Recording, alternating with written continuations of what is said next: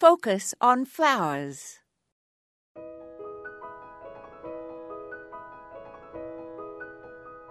The Oenothera genus contains about 120 species. These plants are mainly frost-hardy and grow best in light soil in full sun.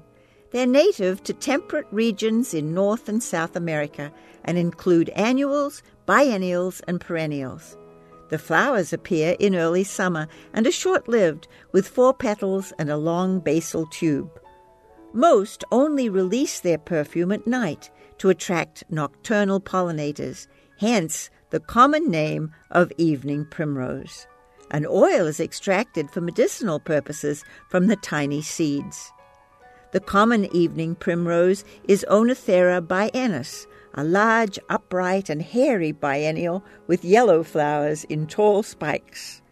Oenothera fruticosa, known as sundrops, grows to about 3 feet with sunshine yellow blooms. An Oenothera speciosa is a short-lived perennial that forms clumps 18 to 24 inches tall with profuse pink-tinted white blooms and small leaves that sometimes turn red. Oenothera odorata is a perennial with fragrant yellow flowers that open at dusk.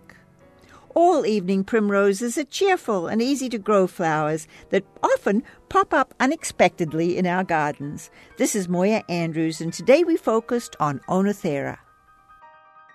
I'd love to see photos of your gardens. Visit our website, focusonflowers.org, and scroll down to the bottom of the page. On the right, click on Add Your Photos to add them to the Focus on Flowers Flickr group.